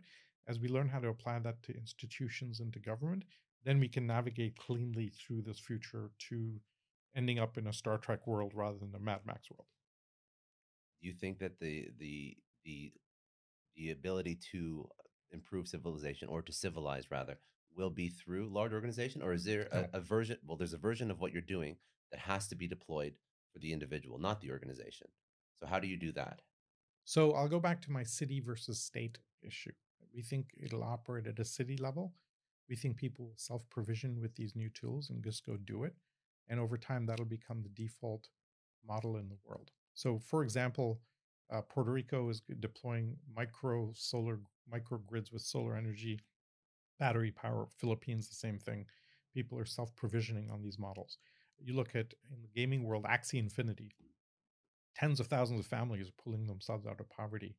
It's the biggest, it's essentially wealth redistribution using a gamified environment. Uh, There's unbelievable reasons to be optimistic in the world. There's a really important part, a piece that Peter Diamandis identified in the book Abundance. In the back of our brains, we all have this little organ called an amygdala. And it's a, an evolutionary mechanism that we evolved in the plains of Africa. If you're if you hear a noise in the bushes, you run. Yeah. Because bad news can kill you. Good news does not kill you. Right? If I miss some good news, I might miss some fruit that I could eat. I might, might miss uh, something like that. If I missed a piece of bad news, I could die. So we're actually 10 times more likely to pay attention to bad news versus good news because of the survival threat from when we evolved. Okay. Um, this is why all you hear in the news is bad news because you pay attention to bad news. This is why Fox News does very well. If you watch Fox News, you're going to die this week. Mhm. If you're lucky, you'll last till next week, but then you're going to die next week. If you watch um, uh, uh, Peter calls CNN the crisis news network, when you can track every bank robbery in real time, high definition, streamed to 20 devices, you think the world is going to go to hell. And you vote based on that fear, and then you end up with Trump or Brexit or whatever. The world is actually in an infinitely better place than we have ever seen it on all the data that you want to pick. Any data you want to pick, we're infinitely better. Uh, longevity, life cycles, maternal mortality, infant mortality, cost of telecommunications, transportation are all thousands of times cheaper than they were a while ago. I'll give you the simple statistic. Two, there's a there's a cost of what do we mean by extreme poverty. It's on two dollars a day of two thousand eleven dollars. If you get less than two thousand dollars, that's called extreme poverty. So they use that parity equivalent across the ages. 200 years ago in 1894, um, 94%, so not 18, 1820, 200 years, 1820, 94% of the world lived in extreme poverty, less than $2 equivalent a day at the time. 94% of the population. That has dropped steadily over the decades. We're down below 10% today. We're about 8.9% right now. You don't hear that in the news. It's good news, doesn't sell. Right? Bill Gates predicts we will eradicate extreme poverty in this decade. You will just not see this in the news. What you hear in the news is, oh my God, autonomous car killed somebody. And so we have to overcome the natural evolutionary thing of our amygdala. that's incredibly difficult It's very difficult. I didn't, Yeah. I didn't say it was going to be easy. If it was going to be easy, people would have done it by now. But at least we have a really clear idea now of the problem space. We really Yeah. understand the problem space. We understand the problem space. It's actually pretty easy. And the uh, here's why I'm so optimistic. These new technologies, for the first time in human history, cost little, very little. Throughout history, advanced technologies always cost a lot. And only a big government or a corporate lab could afford to do R&D, launch new products and services. But look at today. Solar energy is cheap, sensors are cheap, the blockchain is open source and free. For the first time in human history, um, entrepreneurs with no money can radically innovate. Vitalik Buterin, 18 years old, ignores his professors, half a trillion dollar industry. I will suggest to you that no banker in the world can get his head around that. I can't get my head around that, right? How does an 18 year old create a half a trillion dollar ecosystem? That's just unbelievable. But that gives me unbelievable optimism because when you have thousands of entrepreneurs now innovating at low cost, magical things are going to happen and there's nothing anybody can do to stop it. and you'll have more of that good that will permeate Yeah, I'll I'll give you this last data point, which is okay, I can create a new innovation. Will I do good things with it or bad things with it? Right. So when Craigslist and eBay emerged, there was a really interesting question. Will you have positive transactions or negative transactions? And for the first time, I can have an open system where I can do good or bad. I can easily on eBay post a picture of a MacBook. You send me a thousand bucks and I'm gone. Uh, I can post, I can mask my email address pretty easily. So anthropologists and sociologists have studied these systems. Okay, what's the actual ratio Yeah. of fraudulent versus constructive transactions on an eBay Craigslist? They've studied these systems in quite detailed. Equally, I can do either. Turns out the actual ratio across all of these systems is something like 8,000 to 1. So on eBay, there are 8,000 positive transactions to each fraudulent transaction. Uh, that should apply to the general population. So that means if you have something like drones, 8,000 people will do something positive with it, and one person will do something negative. Now that means that one person is really easy to spot. And B, given the 8,000, we should just let anybody do whatever we want to do with drones. Except our regulatory, based on fear, says, oh my God, drones, you might use it for something bad. Ban all drones until we can slowly open that tap. And it's taking us a very long time to take advantage of these new technologies. Um, I I would even want to go down the path of figuring out some of those uh those high level esoteric conversations that you have in that group, but um, I think that's like a, That's a whole different, and, other- and that requires some alcohol. we um, can do yeah, that. Two, two gin and tonic minimum. we can do that one time. All right. Um, okay, let's close this one off for now because we've gone through a lot of stuff. I just Sure. want to give you the floor. Is there any other things that you want to bring up to highlight that sort of tie into the conversation that we have? And then I'll do a couple rapid fire at the end to Sure. some last points. Well, I think we have a very clear prescriptive path for any company to turn itself into an EXO now. And it's largely it's as free as you want to make it. Free training on EXO, take the sprint and run it for yourself if you want. And we've laid out the methodology for people. The companies that are using these processes are getting 70 times a return on investment from this effort, from just the work of uh, transformation. So we and it's it's you know when we first started this conversation 10 years ago about what we have new nobody believed me and we didn't under we didn't have any data points. Tesla wasn't rampantly successful. Uber and, and airbnb were just getting started.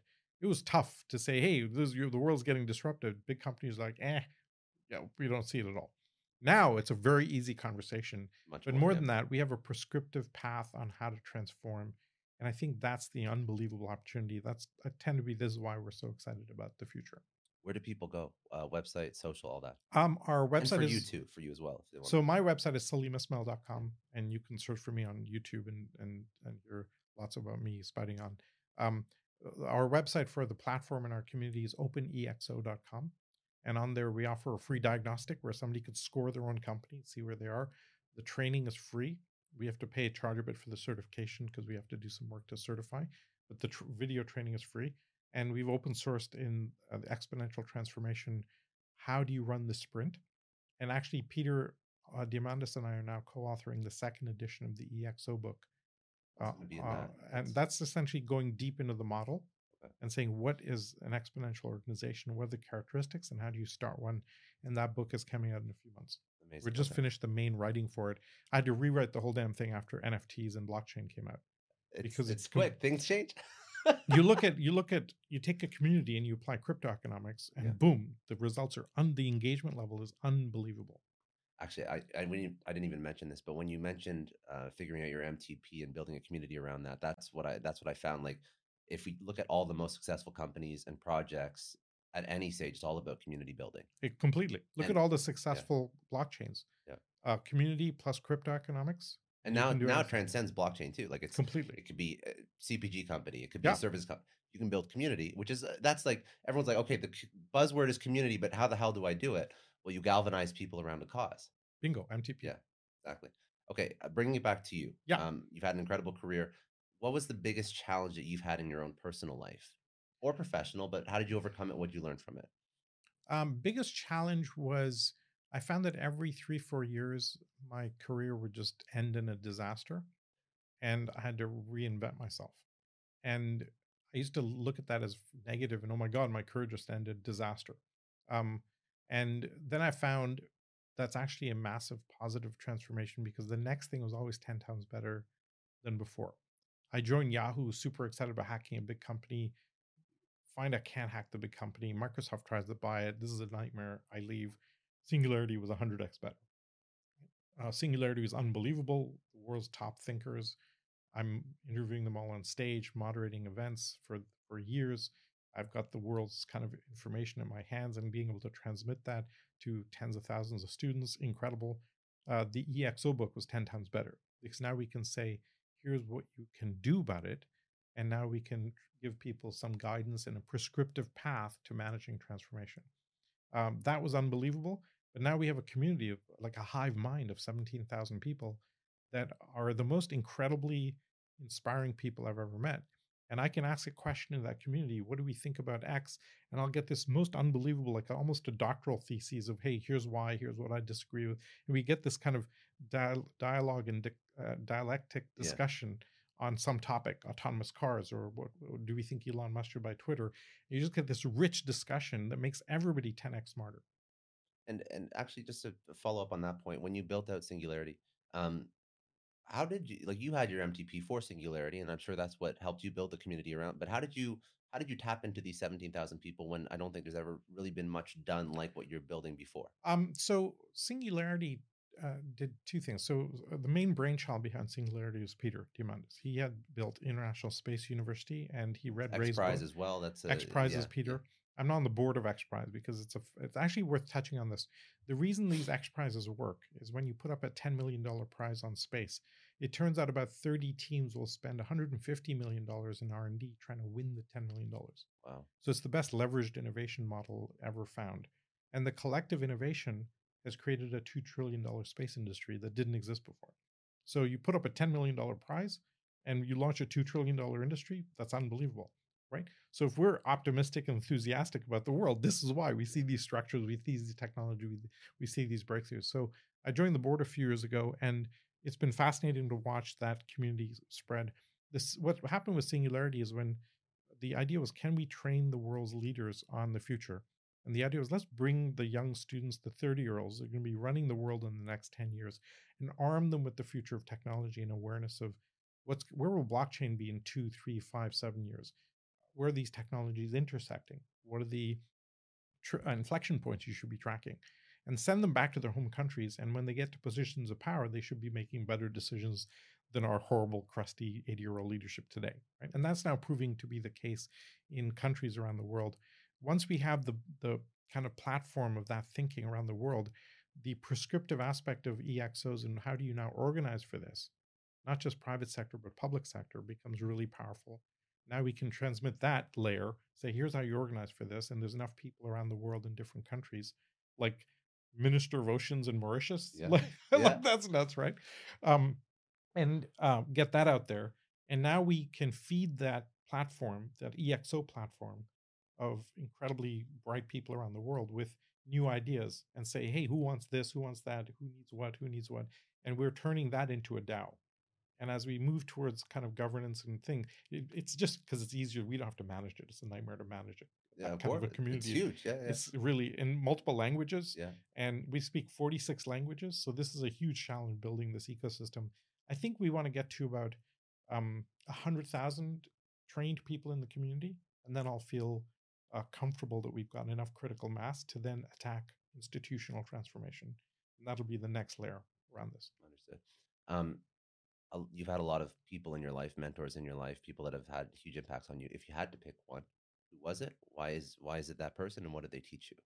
I can't just pick one. I'll pick two. Pick two. Okay.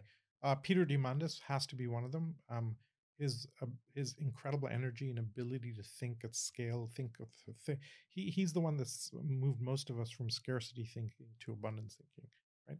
And he's got this unbelievable like when he runs into a problem, he just executes his way out of it and that sheer gumption of just hacking your way through it.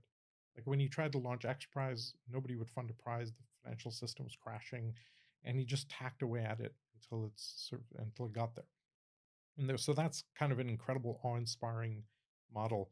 Um, the second I would say is uh, somebody who passed away recently, Lawrence Bloom, who was the I think he was the first chairman of the World Economic Forum. Has been thinking at a systemic change level of how is evolutionary consciousness changing and he kind of showed me there was a whole large group of people that is, are thinking in this way, but they don't know the path to get there. Mm-hmm. Uh, and so it's been incredibly inspiring to see that there's large groups of people that think about systems change, and we're providing the tool set and capability to, to navigate and to support that group in changing the world. Um, and the final thing I would think is the the younger generation today is unbelievably inspiring to me. They're really driven by like good things in the world, and I'm unbelievably optimistic about what's happening in the world in general. You see the unbelievable outpouring for help in Ukraine, etc. We can now transmit com- compassion around the world, and I think is really exciting. There's so there's so easy to focus on the negative but we forget to focus on the unbelievable positive nature. I'll give the smallest example. If you went back before, so people complain about all the damage cell phones doing, etc. You have a 10 year old child. If you were raising a kid 20 years ago and you had a babysitter coming, you have no idea. Is she going to be late? Is he going to be late? Are they going to get there on time? Uh, what if they're if they're late? Are they actually coming? Are they just delayed? So you end up with all the stress and worry about what's going on. Now you're texting back and forth. I'll be there. Th- I'll be six minutes late. Yeah. My bus is late. Whatever. And you have infinite knowledge, and you could you're you get infinite more peace of mind because you have so much more data about the world. People forget that. People forget the unbelievable benefits from the magic of all of the technology we have, allowing us to video anywhere in the world for free with my son. Connect with people everywhere. Yeah. Just an un- the world is such an incredibly magical place. We get super excited by the future, uh, and and try not to get trapped in the past. So the younger generation, Lawrence Bloom gave me, and Peter, and and then my wife who holds the spiritual foundation. You know, I used to make a lot of money and then lose a lot of money. Make a lot of money, lose them all. Do well, total Yeah. mess up. Then I met my wife and I do well, not mess up. Do well, not mess up. She's like, she was this like foundation that stopped me from totally messing up. Then I'd go to the next thing, not mess up, and so that's been profound because the the depth of potential has just increased in me massively. Incredible. If you had to pick a, a resource, a book, or something that's had a big impact on your life, what would you recommend people go check out? Um, I do. I suggest two. One is the Zen and the Art of Motorcycle Maintenance, which laid down a kind of an over, over 1974. I laid out an overview of all the different philosophical schools of thought. Yeah. It was incredibly powerful, but more powerful was this the sequel to it called Lila, published I think in 95, where he lays out here's the metaphysics of how the world works. And that just blew my mind. So that would be one. The second would be The Power of Myth by Joseph Campbell, just laying out here's comparative mythology. We have the same myths in all of our different societies. And what is human aspiration all about? And then the third would be uh probably The Power of Now by Eckhart Tolle that gives you a deep snapshot on how to be present and the importance of being present. Um, those are all kind of fairly spiritual books. I have a degree in theoretical physics, so quantum mechanics I find fascinating. Oh, I've got a great little suggestion for your viewers. There's a 11 minute video on YouTube. It's called the Delayed Quantum Choice Experiment. Okay? If you ever think somebody is spouting on about quantum mechanics and thinks they know what they're talking about, go go send them to this video called the Delayed Quantum Choice Experiment and it just blows your mind. Okay, good. So, So, so I'll, I'll find it. I'll link it in the show notes. It'll be good. There you go. Um, uh, if you had to tell your 20 year old self one thing, what would Yeah. it be? Um, play full out. Just go play full out and the hell with the consequences. Don't worry about what society thinks of you. And back then, when I was growing up, there were a few role models to uh, to indicate how to live, and so I had to rely on fate chucking me around and beating me up until I got there. Today, we have the Elon Musk, we have the Vitaliks, we have people doing radically crazy things and teaching the whole world. Pff, go nuts! You have one life, live it. Uh, and last question. Yeah. What does success mean to you? Uh, success for me, I think, is I, I like the the best definition of leadership I've ever seen is the opportunity, the the to serve the potential in people around you, and I think for us, uh, for me, the success is creating a potential for every human being on the planet to live uh, fully.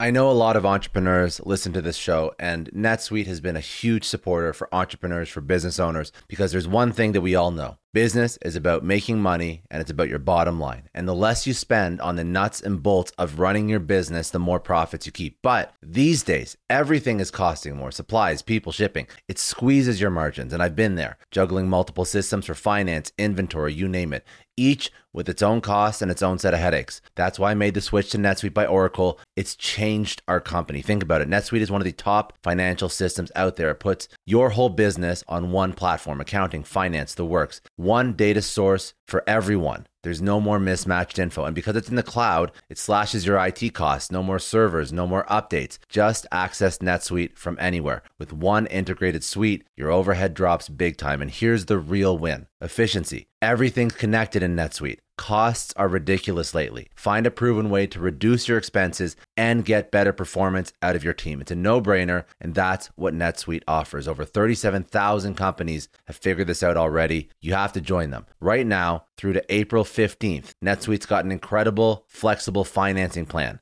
Check it out and see the savings yourself at netsuite.com slash Scott Clary. That's netsuite.com slash Scott Clary. Hiring as a small business owner is a major pain. That's why LinkedIn is supporting today's episode. You need people with the right skills and experience, but finding them can take forever. It is incredibly frustrating to keep seeing candidates who just aren't a good fit, and that's why LinkedIn Jobs has been a game changer. Let me tell you a little story. We needed to hire a graphic designer, somebody with specific tech and software knowledge and the ability to truly understand our brand. And I started with all the usual job boards, and it's the same old story tons of irrelevant applications. No one's really matching my needs. I tried LinkedIn jobs and the quality of candidates was just on another level. People with impressive portfolios, relevant expertise. I finally felt like I was interviewing the right people. That's truly the power of LinkedIn's massive professional network. You're tapping into this huge pool of talent you simply wouldn't find on other sites. It's about finding those niche candidates you actually need. And with the right people in front of you, hiring becomes a breeze. Did you know that 86% of small businesses find a qualified candidate on LinkedIn jobs within 24 hours. That is how well their system works. Honestly, do yourself a favor and try LinkedIn jobs next time you're hiring. You can post your job for free at linkedin.com slash excellence. That's linkedin.com slash excellence. Terms and conditions apply, but it's definitely worth trying out. I don't know about you, but the idea of being harassed, scammed, or even worse, all because somebody found my personal information online, that's terrifying. Our political opinions, our addresses, even stuff about our families, it's out there for anyone to grab. And did you know that data brokers are allowed to sell information on over 98% of Americans? It's scary stuff. That's why I've partnered with Delete Me. I personally use Delete Me. They're a big friend of the podcast because I put myself out there online. So safety is a huge concern. It's really scary how easy it is to find someone's details and information, but Delete Me creates a layer of protection that we all need. You tell Delete Me what you want gone, and they make it disappear from those sketchy data broker sites. And Delete Me doesn't stop. They constantly monitor the web to keep your information off those lists. It's like having a privacy watchdog that never sleeps. You need to take control of your data and keep your private life private by signing up for Delete Me. They're giving a special discount for all Success Story podcast listeners. Get 20% off your Delete Me plan when you go to joindeleteme.com slash success and use promo code success at checkout. The only way to get 20% off is to go to joindeleteme.com slash success and enter code success at checkout. J-O-I-N-D-E-L-E-T-E-M-E dot com slash success. Hey everyone, I just want to take a second and thank the sponsor of today's episode, Heaven Hill Bottled in Bond Bourbon. Now, I don't have a lot of liquor sponsors on this show. Heaven Hill Bottled in Bond is actually one of my favorites. I've drank it for a few years now, and this is why we actually decided to work together. Heaven Hill Distillery, family owned since 1935, is a great entrepreneur story too. So there's five brothers. They filled their first whiskey barrels back in 1935, and their legacy still lives on today. Heaven Hill Bottled in Bond is aged over seven years. That's three more than required by the Bottled in Bond Act of 1897. This means the best quality, the best purity, and the best consistency. This is not just average bourbon. It's the winner of the double gold medals at multiple 2023 World Spirits competitions, and they've won the very prestigious Triple Still Award. It's a very big deal in the liquor and bourbon world. Heaven Hill Bottled in Bond boasts an exceptionally smooth oak flavor, while its aroma offers a sweet blend of caramel and smooth vanilla. If you love bourbon, you need to try Heaven Hill Bottled in Bond available nationally. Look for a bottle at your local store. Heaven Hill reminds you to think wisely, drink wisely. Think back to your last few days in the office. Did any of them leave you feeling really accomplished? Not the kind of day where you're running around like crazy, but where you've made real progress on something that matters. Because being busy doesn't always mean being productive, and I bet you we've all been there. And maybe it's time to rethink what it means to get things done. Today's episode is sponsored by Belay. And what they help you do is instead of getting sucked into emails and to do lists, they help you delegate tasks and focus on big goals. They can connect you with top notch US based talent who are ready to take on those time consuming tasks that bog you down. Let's be real, there are way more important things you could be doing than bookkeeping or wrangling a packed inbox. They have virtual assistants to handle all of those pesky administrative tasks or accounting professional to take care of all your financials. But here's the best part you don't have to waste weeks searching for the right person. Belay's personalized matching service works quickly, sometimes matching you with the right talent to take stuff off your plate in under a week. Are you ready to try a different way of working? Check out Belay's list of the top 25 things you can delegate to a virtual assistant. It might just change your business and your life. Text success, that's S U C C E S S, to 55123 to get the list and to start transforming your to do list with Belay.